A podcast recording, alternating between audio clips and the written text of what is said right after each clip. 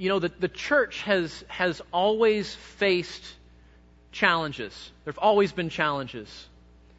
Uh, some of you recall in the very first century, uh, we talked about it in the book of James uh, last semester, and uh, we're hearing about it in Colossians. You hear it in uh, the Psalms that Don is teaching uh, right now in Sunday school. That, that even in that first century, in those early days, that the church wrestled with difficulties, persecution from Romans, infiltration of the Judaizers in that first century as those first Christians learned what it meant to live their faith out in a difficult world.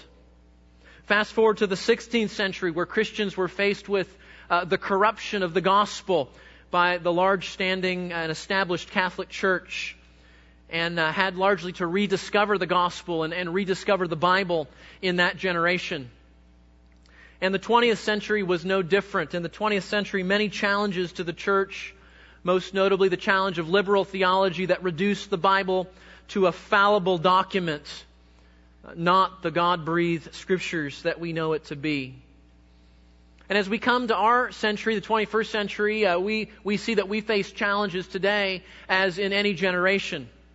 Uh, we've seen just in recent decades uh, the church growth movement where church has been redesigned to uh, entertain and attract unbelievers, and along the way, often compromising the gospel message. We've seen the emergent church movement, a, a rejection of absolute truth and gospel certainty. And most recently, the most current battle, uh, I think, to face the church today is a problem, a challenge that we call critical theory. Um, and I just I want to talk to you not so much about critical theory and what it teaches today, but what I want to talk to you about is how the church should respond to any challenge that we face. In every generation, in any age of church history, we will face challenges. And we need to know how do we respond to those challenges. Uh, this last fall, I did a whole series on Christianity and culture, and specifically on Christianity and racial issues. And you're welcome to go on the website and listen to that if that might be helpful to you, where where we talk at more at length about racial issues. Uh, but I want to talk more broadly, not not just about critical race theory, but about critical theory in general. Um, can I just give you a, a brief overview, if that's new to you? How many of you have not heard about critical theory? Just raise your hand. Okay, so a few of you. Um, so this will be reviewed to most of you. Um, the title of the message today is a roadmap for faithfulness in woke America.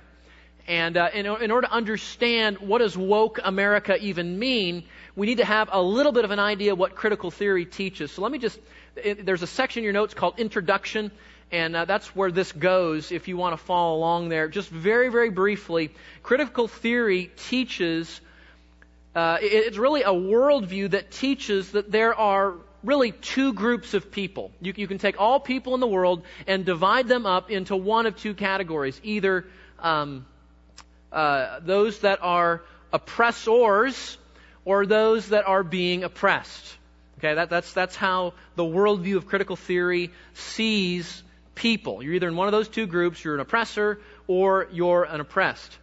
And the problem, according to critical theory, is that the dominant group, the oppressors, use power against other groups in order to bring themselves benefits and stay in power. And the solution, according to critical theory, is a radical revolution of destroying the systems of oppressors and elevating oppressed groups and the systems that they represent. So that, that's critical theory in a nutshell. It's a view about people, it's a view about problems, and it's a view about what we do about that in terms of solutions. And, again, uh, we, we, think of this in race relations, but, but it really goes beyond that. Uh, critical theory is something much deeper than just thinking about uh, racial tensions and things like that, although critical theory certainly uh, is at, at play in regard to race relations in our country and around the world. So, so what happens with this?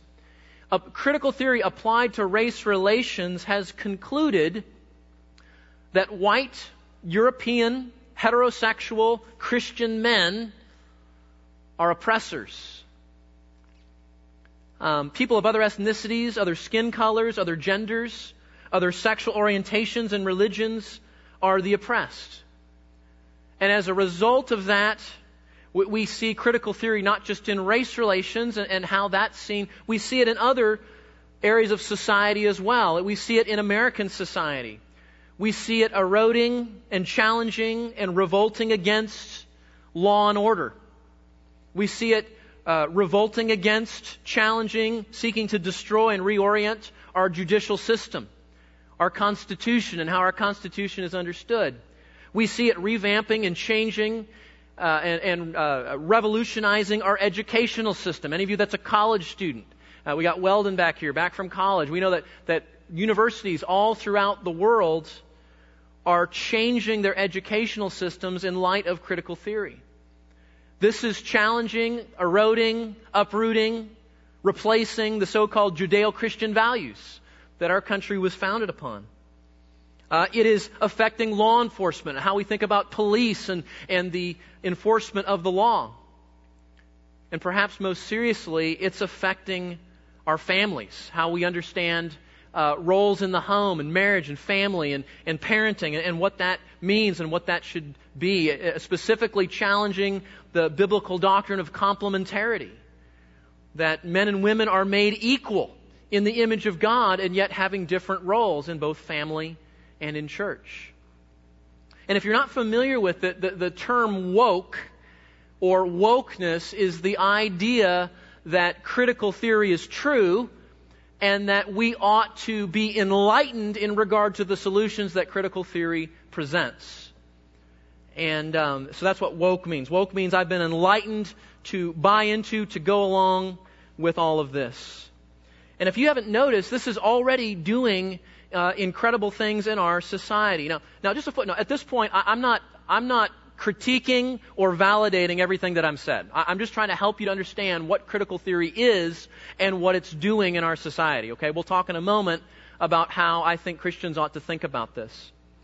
But what's happening is the creation of, uh, well, well, we, we, we see wokeness at play in in rioting, in political changes, uh, we, we see the emergence of the so-called cancel culture. Have you guys, you guys heard about this? Have you seen this?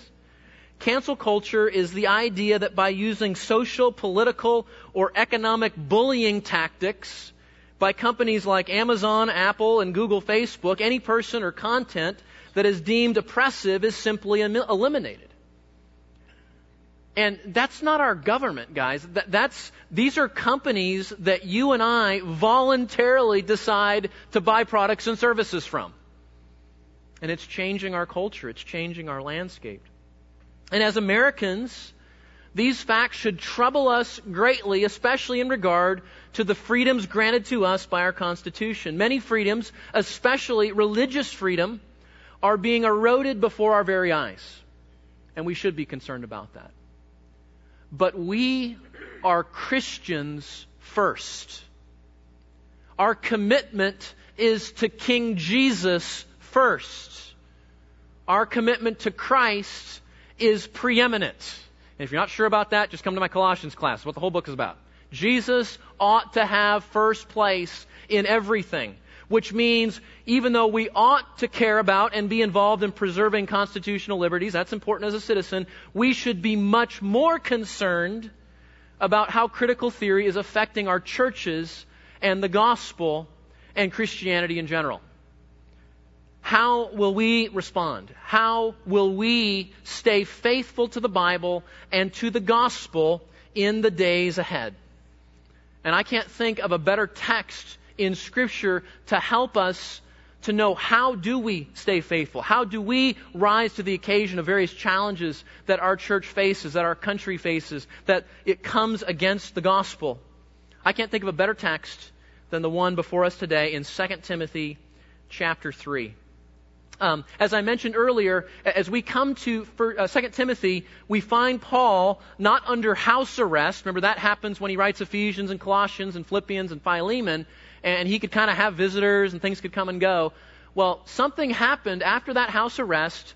Paul was likely released for a short amount of time and then was taken back into custody, this time not under house arrest, but actually in prison. Uh, you, will read in this letter, uh, he talks about being in chains. He talks about it being dark. He talks about being lonely. He talks about people abandoning him. And, and so this is a very different scenario than the house arrest. And as he writes what is likely his last letter, at least letter that we have uh, known, to his, um, his disciple, the pastor, young Timothy, he, he writes that Timothy would be faithful. And, and let, could we just get a running start to get into chapter 3? Let me just show you a little bit of the tone and tenor of what this book is about. You can hear the urgency. You can hear the, the, the, the strain, as I mentioned in his voice, that Timothy would be faithful. Look, just look back with me at 2 Timothy chapter 1, verse 13. Listen to what he says here. He says to Timothy, retain the standard of sound words which you have heard from me in the faith and love which are in Christ Jesus. Do you hear that? He says, retain the standard. Don't depart. Keep it right? Stay faithful to what you've learned. Look at the next verse, verse 14 of chapter 1. Guard through the Holy Spirit who indwells in you the treasure which has been entrusted to you. Well, what's that treasure? What's the treasure entrusted to uh, Timothy as well as all believers? What is it? It's the gospel, right? So retain the standard. Don't depart from the message. Guard the gospel. Hang on to the gospel that's come to you. Uh, flip forward to chapter 2, verse 1 now, okay? Chapter 2, verse 1. He says, You therefore, my son, be strong in the grace that is in Christ Jesus. The things which you have heard from me in the presence of many witnesses, entrust these to faithful men who will be able to teach other, others also. So be strong, Timothy. Don't depart. Uh, equip others. Pass on the word, he says. Look down at chapter 2, verse 15.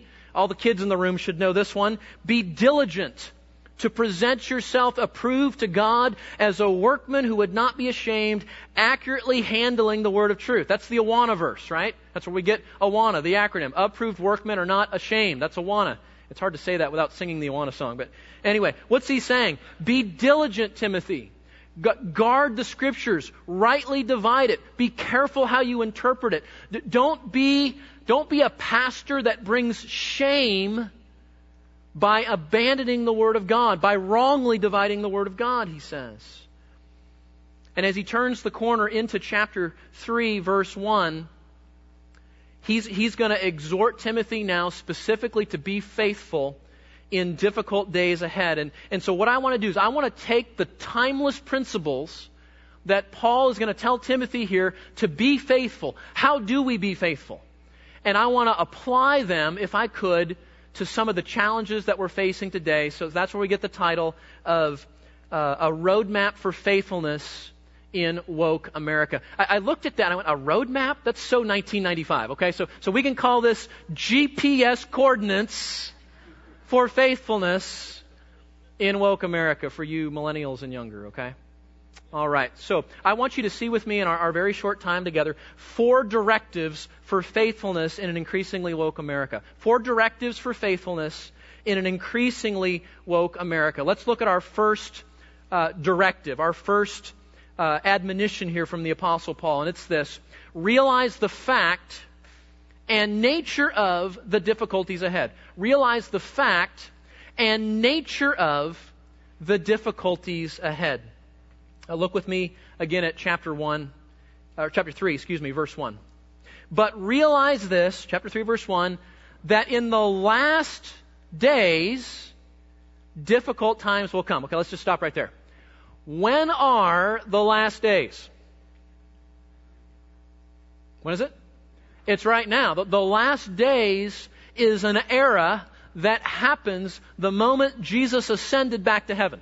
Okay, that was back in the first century. So we are living in the last days. The, the last days are happening now, according to the Bible. And, and notice with me, Paul wants to remind Timothy, you know what? In those last days, difficult times will come.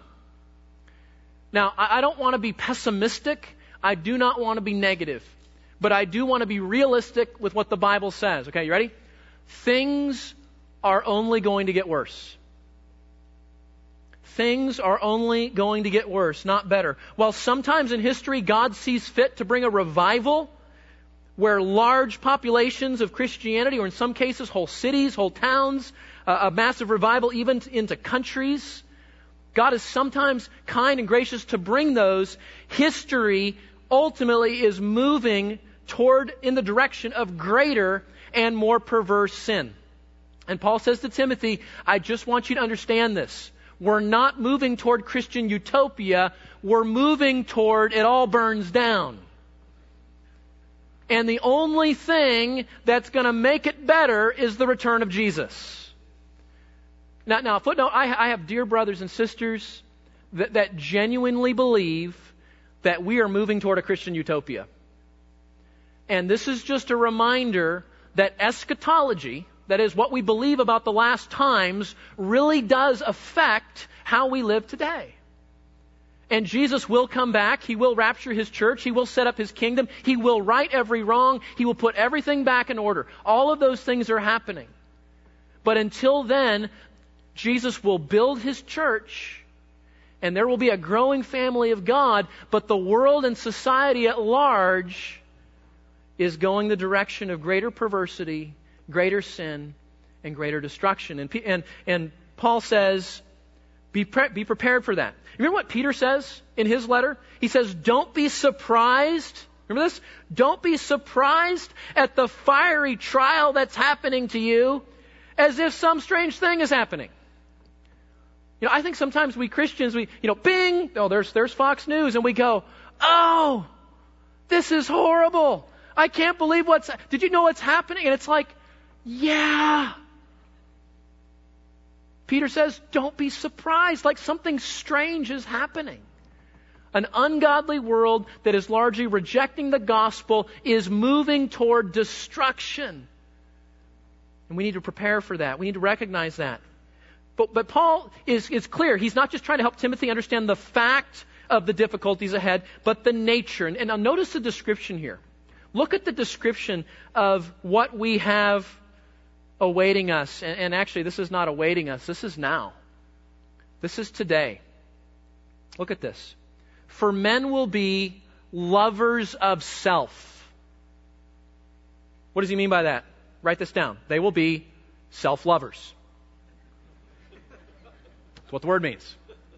Now, c- can you think of a better way to capture fallen humanity than just simply saying we're in love with ourselves?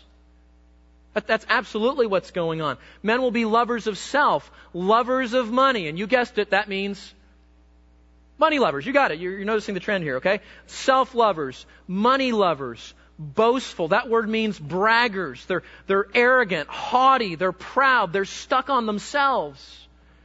Revilers, that means demeaning and defaming and denigrating one another. They're disobedient to their parents. You know what that means? In their heart, they reject authority at even the most basic fundamental level of society, the parent child relationship.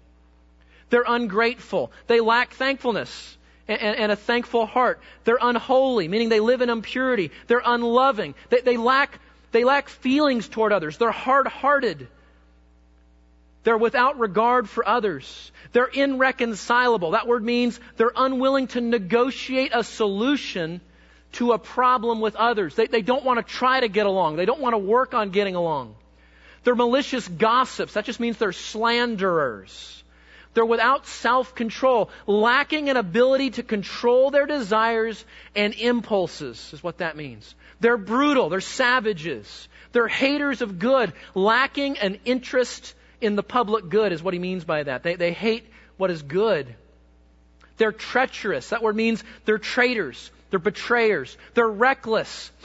We love to make rash, reckless, thoughtless choices and decisions conceited, right? Puffed up, arrogant.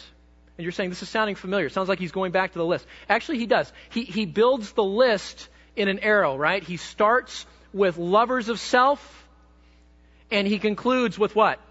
Lovers of pleasure rather than lovers of God. Th- those bookend the whole section here. We're in love with ourselves. We're in love with pleasure instead of loving and honoring and following the God who created us. Paul is saying in the last days, people will be controlled by pleasure instead of God. Do you see that we're in the last days? Let me ask you a harder question. Do you see these things in your own hearts? I do. We see the residuals of even those of us who know Christ battling with these things, battling with these qualities. He says, look, look at the text here. He says, they hold to a form of godliness, although they have denied its power.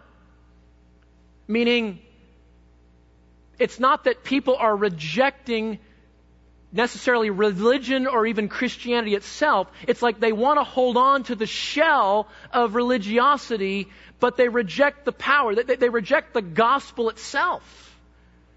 and then Paul says something that makes us stare back at the letter. He says, avoid, avoid such men as these.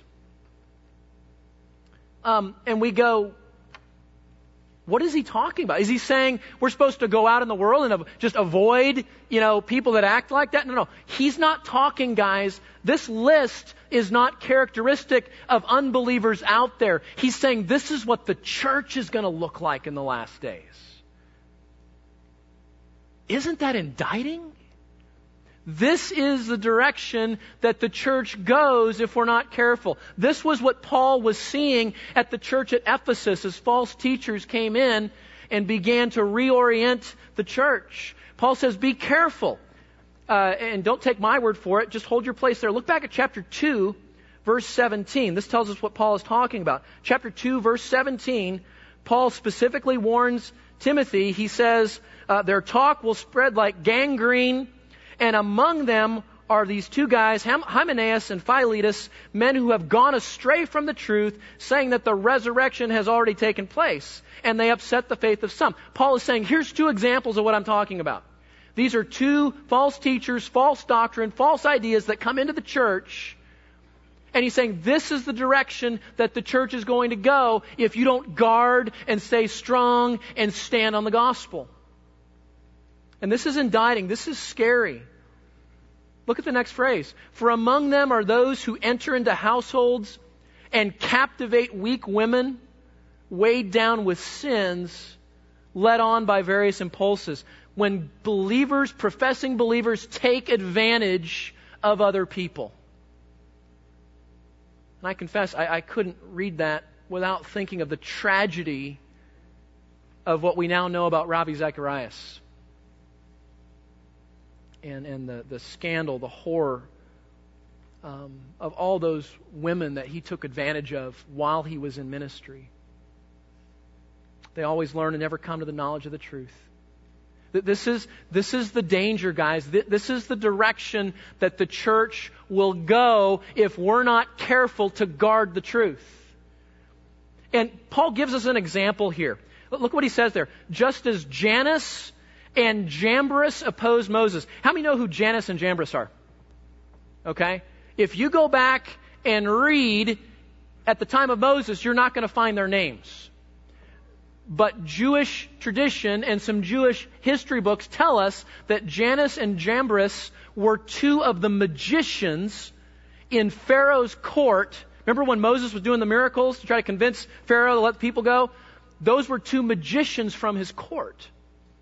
And Jewish tradition tells us that they, they made professions of faith to Judaism later on and then opposed Moses and sought to bring all sorts of false doctrine and difficulty into the people of Israel. And he says there, that's, a, that's an example of what I'm talking about, right? People that come in, they infiltrate the church, they introduce false doctrine. These are men of depraved mind. They're rejected in regard to the truth. But they're not going to make further progress, as he says, Jannes and Jambres' folly was stopped as well. Now look at verse 13. This is the key, okay? Stay with me. But evil men and impostors, meaning people that come into the church, act like Christians, call themselves Christians, act like teachers, call themselves teachers, evil men and impostors will proceed from bad to worse, deceiving and being deceived. You say, what does that mean? It's going to get worse. It's going to get worse. Now, notice the description here. They are being deceived. Christians professing Christians are being deceived, meaning they, they're buying into lies. They're blind to the truth. But notice this, notice this. As they are deceived themselves, what do they do? They go into the church and do what? They deceive. They try to get the church of Jesus to buy into the lies, the mistruths, the errors that they've fallen into. Now, how are they going to do that? Do you know how they do that? They do that through plausible lies. This has been the strategy of Satan since Genesis 3. It's something that looks good, sounds good, has a glimmer of rightness to it, even is a partial truth in a lot of way. But there's a hook of error. There's a deception of untruth.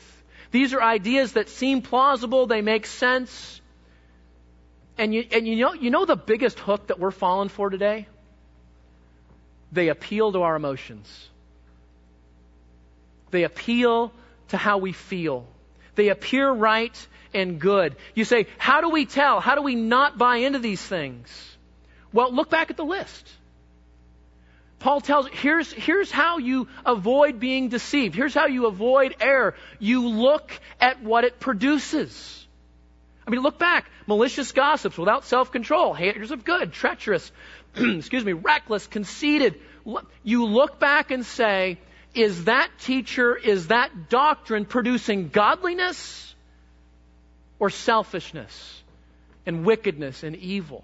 And this is not new. Jesus said in Matthew 7, the sheep that, or, or excuse me, the wolves that disguise themselves as sheep, the false teachers, how are you going to know them? You know them by their what? their fruits, by what they produce. So we, we have to look carefully. You will know false teachers by their fruits. And so we have to be careful. We need to realize the fact and nature of the difficulties ahead. That's the first warning. That, that's the first directive. Paul says to Timothy, be careful. Don't be deceived. Guard your heart. Guard your mind. Be careful what you believe.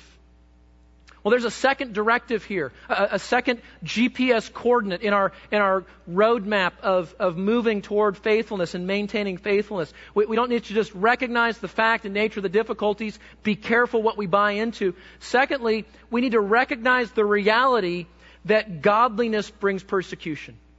We, secondly, we need to recognize the reality that godliness brings persecution. Look at verses 10 and following with me. Now you followed my teaching my conduct, my purpose, my faith, my patience, my love, my perseverance, persecutions, sufferings, as such happened to me at Antioch and Iconium and Lystra. What persecutions I endured. Now look, Paul loves this, right? Whenever Paul gives a list of things not to do, what's he going to do right after that? He's going to give you another list of things to do. Okay, we call that putting off and putting on. Avoid this, don't do this, don't go after that. Instead, do this instead. And look at the list that he gives here. Instead of following false teachers that bring all the wrong type of fruit, he said, Paul says, this is where you need to be. And he commends Timothy for saying, this is what you've been doing. Look at this. You've maintained, it says there, teaching. That refers to sound doctrine, to biblical teaching. He says, you, you followed my conduct, my way of life. You followed my purpose. I love that word. It means to resolve. If you have an ESV Bible, it says he followed his aim in life, his direction of pleasing God rather than pleasing self. He followed faith, and that, that word probably doesn't mean faith like, like trusting Jesus. It probably the, has the idea of faithfulness or fidelity. You've continued to believe these things. You've continued to glorify God. You've continued to stand on sound doctrine. And then look at this. You followed my patience. Oh my goodness. We talk about critical theory. We talk about race relations. You talk about corruption in society. You talk about the arguments. You talk about the mess out there. Paul says, you know how you need to handle that? Ready? With patience. That's what a godly person does. That's what a person truly committed to Christ does. What does patient mean? I'll give you a definition. It's the state of remaining tranquil by waiting. while waiting. The state of remaining tranquil while waiting. Can we just admit we don't do that very well? We do not do that very well. You could also say that patience is saying steadfast under provocation.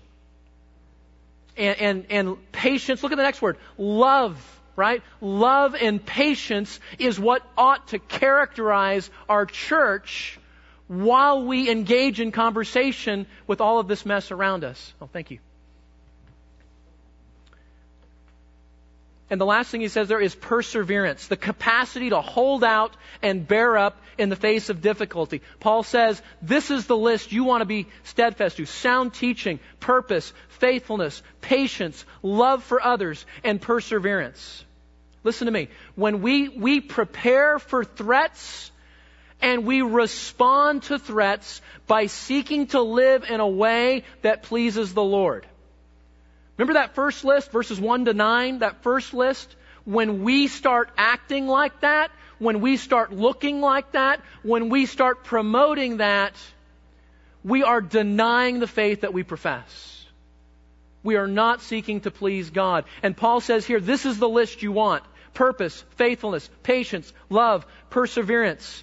And when we exemplify these attributes, we know we are in a good place. How, listen, how will we navigate the murky waters of difficulty? We will do it with the clarity of godly attributes. That's how we're going to do it. When you're talking to somebody and they're, they're telling you what they believe and you're going, man, that's way out of sorts with the Bible, how you treat that person, how you engage that person is so much of the need of the moment today. And Christians, first and foremost, ought to exemplify Christ in how we do that. Look back at the text. And it's especially important that we do these things as we interact with people. Look at verse 224 again. Or, um, let's see. Yeah, it's, it's, it's, especially important that we, we exemplify this with people. Look, look back at chapter 2, verse 24. Listen to this. The Lord's bondservant must not be quarrelsome. Do you like to underline things in your Bible? Will you underline this if you do that? Will you underline, star, highlight? You know, you, you can like do it on your iPad, right? Click, boom, it's yellow, right? You can do that on your iPad too, your iPad Bible. Guys, this is what this looks like in interacting with people, and this is so much the need of the hour. Verse 24. The Lord's bondservant must not be quarrelsome, but kind to people that agree with us, right? Is that what it says? Kind to all, able to teach, patient, right? Remember, enduring, remaining tranquil while we wait, right? Patient when we're, what? We're wronged.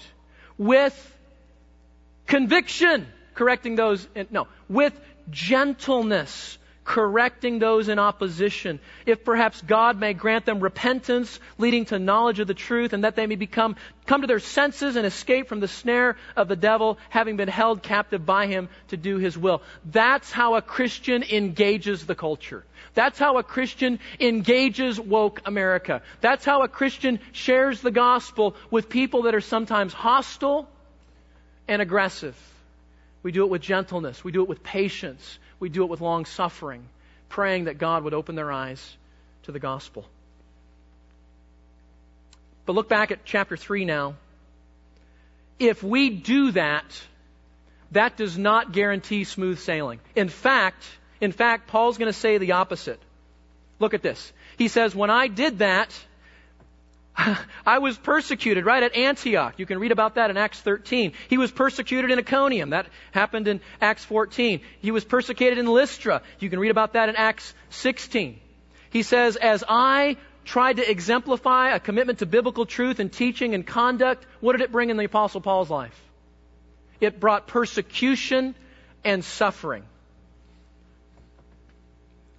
Can I talk about that word persecution real quick? I was talking to Lisa about this. I think this is really important. Do you know what that word persecution means? I don't know about you, but when I read the word persecution in the Bible, I think that's not me. That's not the American church, right? That, that, that's people, that's John Knox, right? These are people that died at the stake for the gospel. These, these are people that were beheaded and crucified upside down. Those are people that are persecuted. And you know what? They, they, those are. Those are the most overt, uh, examples of persecution. But I was really surprised when I looked this up. It's actually a really normal word. You know what it means? The word persecution just means to harass. Just means to harass. And there are going to be all sorts of opportunities as we try to stay faithful to the gospel, faithful to the Bible, to be harassed. Maybe not loss of life, maybe not loss uh, of, of um, kindred, but it might be harassment in some way or another. In fact, the moths of ungodly harassers are drawn to the light of godliness. Did you know that? They are. And Paul says, the Lord rescued me out of all these, praise the Lord. But you, Timothy, you follow my teaching, you follow my conduct, you follow my faithfulness. And then Paul makes this statement. And, and this is not one that Christians like to memorize. It's, it's chapter 3 uh, and verse 12. Look at it. Indeed, all who desire to live godly in Christ Jesus will be persecuted. You see, that sounds like he's laying it down, right? That sounds like he's saying, if you're committed to godliness, you will be harassed. You will be threatened in some way. And that's true. All who desire to live godly in Christ Jesus will be persecuted. That's a statement of fact. That's a warning. That's a caution. And it's not new, guys. Jesus said if they persecute me, they're going to do what? They're going to persecute you. The Holy Spirit comes at Pentecost. The church launches out.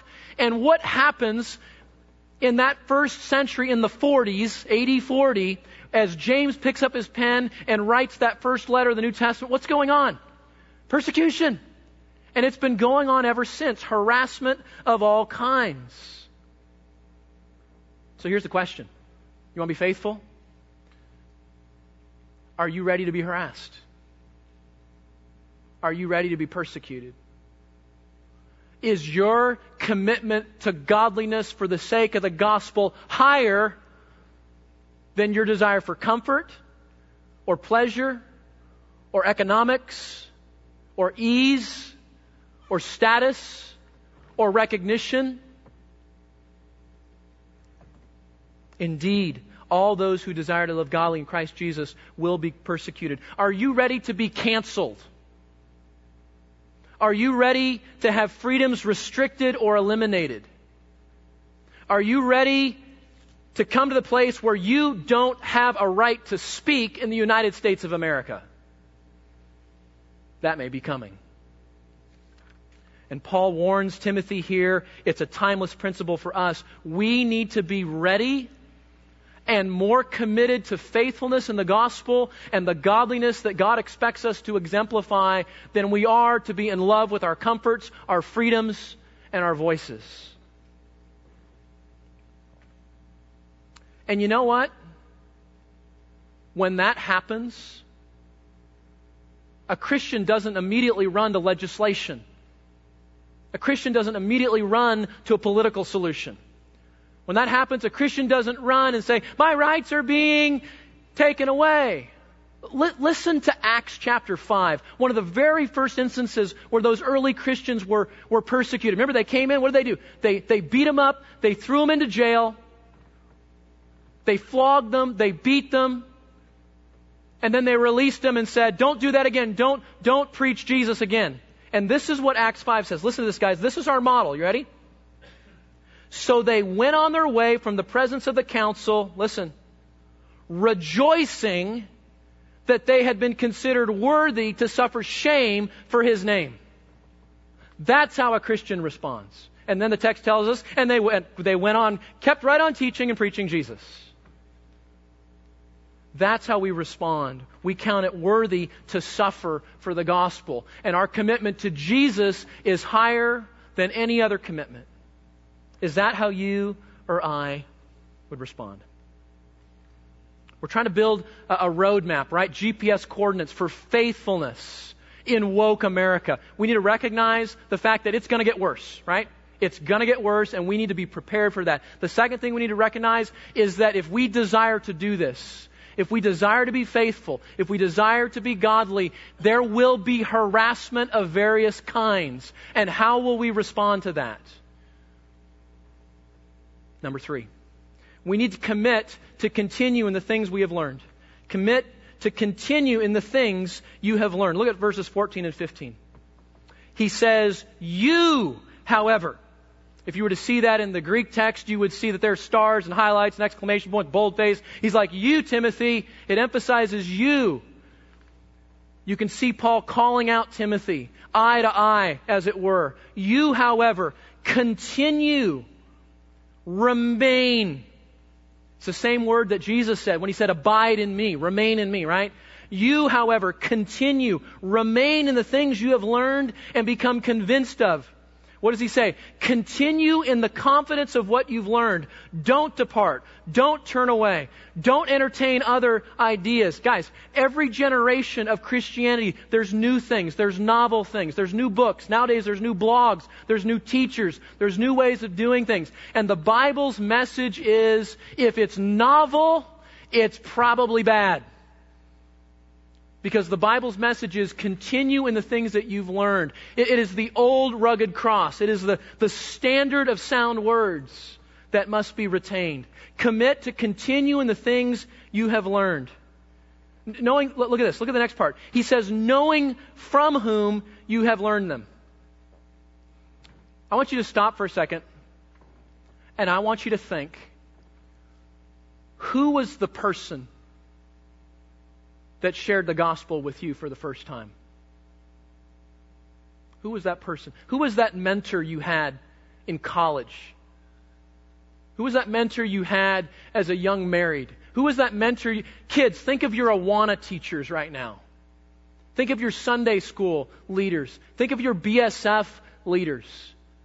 Think of pastors and elders that have invested in you. Think of your favorite faithful Christian authors that have taught you the Word of God and, and called you to faithfulness. Think about those people now. Paul says, you have those in your mind, Timothy? Are you thinking about those guys? Remember them and be faithful and be confident and endure. Not, not, not to let them down, but because fidelity to the gospel depends on you continuing in the things that you've learned and become convinced of. Stay confident in those things. Look at this. And that from childhood you had known the sacred right. I'm really curious. How many of you have known the Bible from childhood? Raise your hand. What a godly grace that is, isn't it?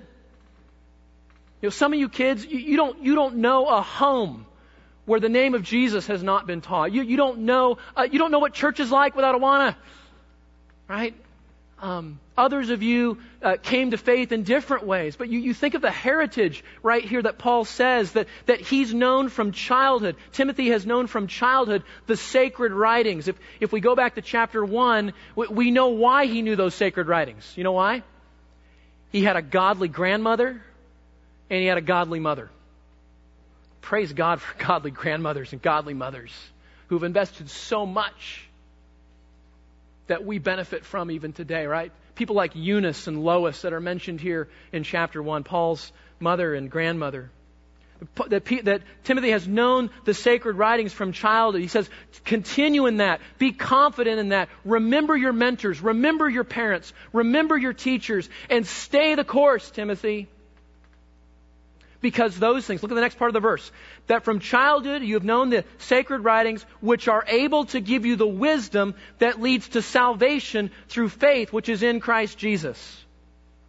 Those godly writings, those scriptures are able to bring wisdom that leads to salvation through faith in Jesus Christ. And now, I'm, okay, you're wondering this like I am. Why does he go there? I mean, he's talking about all sorts of problems, and people are ungodly, they're lovers of pleasure, and they're wicked, and they're taking advantage of people, and, and they're abusing one another. And he says, why does, do you see how this, this all funnels down to this one point where he says, Timothy, don't depart from the gospel. We say, why is the gospel the issue? Why talk about this in the midst of all of these problems in society? Very simply, because the gospel is and will always be the only hope for sinful humanity. That's why. We don't depart from that. We don't say, oh, maybe here's another solution. Or maybe we need to add this other thing. The gospel is the only hope. When we look around, are, are you brokenhearted as I am at injustices around the world? People being taken advantage of? People being abused? And that may be racial, it may be because of their skin color, it may be because of their economic status, it may be because of the country they live in, it, it may be any sorts of things. And we see that injustice and we grieve and we ought to grieve. We, we, we see sin rampant. We see racial tensions. I mean, we're supposed to be enlightened today, right? We're, we're supposed to be better technologically and medically, and yet we see a rift between people of color uh, in, in not just in our country, but in lots of countries around the world. We see problems in society, political problems and cultural problems. What solves the problems that Paul has said in those first nine verses of they're lovers of self and money and boastful and arrogant and they don't obey their parents and they're treacherous and re- what solves that problem? Only the gospel.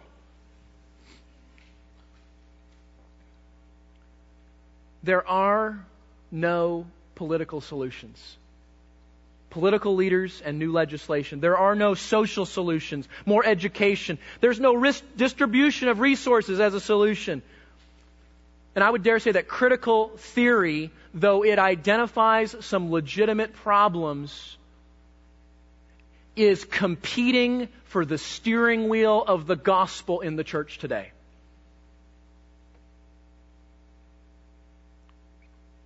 Only the gospel of Jesus Christ can solve these problems. Do not ever be distracted from the gospel. And this is our chief commitment. This is, this is the charge to Timothy. Continue to believe and teach the gospel. And the question is, will you stand? Will we stand? Will we be faithful as a church, as individuals?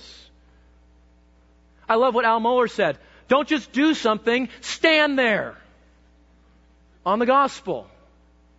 And that's where we need to be. And as we do, as we try to work through this woke America standing on the gospel, we need to do one more thing. And that is we need to trust the God breathed scriptures to equip you for every situation. Trust the God breathed scriptures to equip you for every situation. Did you know that's where these verses are in your Bible? I know you know these verses. Did you know that was the on ramp? That was the runway to these verses? Look at verse 16. All scripture is inspired by God and is profitable for teaching, for reproof, for correction, and for training in righteousness so that the man of God may be adequate, equipped for every good work. We say, what about those sacred writings that Paul mentioned? Why are they so powerful? Why must the scripture alone be our guide? Why is the gospel alone the solution to the problems of injustice and sin and brokenness and suffering and tension? Why is that it? Because only the Bible is God breathed. Only the Bible is God's Word. There is no other source. There is no other authority. There is no other place we go to say, how do we fix it? There, there is no magic toolbox waiting to be discovered that fixes everything. Only Jesus fixes everything. And He starts by giving us the gospel that we share to a broken and lost world. The scriptures must be our guide. Look back at the text. You know this. All scripture is inspired by God. Literally, that means they are breathed out by God. It is the inspiration of Scripture, the, the fact that these are God's very words, not the words of men. They are God's words. And that makes them unlike any other source that we have. And, and notice, because they are God's words, because they are God breathed, look what they do. They do what nothing else can do. No politician, no legislation, no social program. They do what only God Himself can do. Look at verse 17. They are profitable for teaching, for reproof, for correction, for training in righteousness, so that the man of God may be adequate, equipped for every good work. what's that saying? Paul uses three words there to emphasize one point. Let me show you the three words. The word profitable, the word adequate, and the word equipped.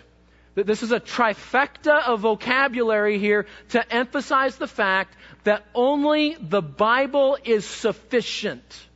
Only the Bible is capable of helping us to know how we can be faithful in the days ahead. What does this mean? It means that the Bible is sufficient to equip us for every threat, every danger, every challenge, every false teaching, every social influence. The Bible provides us with the wisdom and knowledge we need to be faithful. And the only question the church should ever ask when it comes to these sort of things is to ask this question. What does the Word say? What does the Bible say? And then we stand there. And you say, okay, so how do we navigate through this and that and all this? The answers, does it conform to the Word of God? Does critical theory conform to the Word of God? Does this cultural trend conform to the Word of God? Does this social idea conform to the Word of God? Is what I'm hearing in my college class conform me? Or what I watch on Netflix conform to the will of God? And if it does not, we abandon it and we reject it. That question all Christians answer is, does it ask is, does it conform to the Word of God? We don't need other sources. We don't need other experts. We need to be faithful to the Bible's message regardless of the cost. Now, call me simple. But let's think about that in regard to critical theory and race relations, okay? This is not exhaustive. I just, can we just, just pull the car over for a minute and just say, what does the Bible say? What does it say? And if you, if you want more, you can go back and listen to the series from last fall, okay? R- really quickly. What does the Bible say about people? It says we're all made in the image of God. We are all made image bearers, which means we all bear the image of our Creator. There's a dignity, there's a respect, there's a worth that we ought to give all people, regardless of what they look like, regardless of where they come from, because according to the Bible, there aren't multiple races, there is one race, and that is the human race, and all people are made in the image of God, and we ought to treat them as such. Number two, application. What's the problem? The problem, according to the Bible, is not this tension over here, this theory over here, this problem over here, this injustice over here. Listen, all of those are symptoms. Those are just the echo of the original cry of sin coming into the world that separates us from God. And you know what? That sin is why we mistreat other people according to the color of their skin sometimes. That, that, that sin is why we don't treat people as fellow image bearers. It's why we don't, we're not kind and patient. It's why we abuse and mistreat other people. Sin is the underlying cause of all that we see that is wrong in the world. And yes, we hurt one another. Yes, we abuse one another. Yes, we can be racist and a thousand other things. But the problem is sin. The problem is the effect of our alienation from the God who made us. And the solution, the solution is the gospel that reconciles us to God. We, have said it already. The gospel is the solution. And do you know what the Bible says? This is so wonderful. I don't think our culture can even imagine what this means. The Bible describes a gospel that reconciles, reconciles people into one family, ready? Of every tribe, every tongue, every people, every nation. It is a beautiful family. A diverse family that comes around the same gospel, the same Savior, the Word of God. And you know what? It's when we're reconciled to God it's when God is at work in us, it's when we're in the family of God that we're finally going to learn how to love one another. And can I just say, call me simple? 99% of what happens out there would be solved if we simply loved our neighbor as ourselves, wouldn't it? And that's what we're supposed to do. That's the second great commandment. Okay, so, so we treat people with respect. One race, sin is the problem, the gospel is the solution and we learn to love our neighbor. We cannot fight spiritual battles with political solutions and social solutions. We must come to the Word of God, to the gospel of God, and be faithful to stand there as we share it with our world and as we love our neighbors. I think that's, I think that's the charge that we all need to hear today. Let's pray. Father, these are heavy topics. Um, make us to be faithful in the days ahead to the gospel, to Jesus, to the Word of God, and might we love our neighbor. Might we listen and be patient and share the love that you have shown us in Christ to a world that is broken and suffering and wicked and going the wrong direction. Lord, make us faithful in this hour to take every thought captive, to not just do something, but to stand here and to be faithful until you return. Give us grace and wisdom and patience for these days. In Christ's name, amen.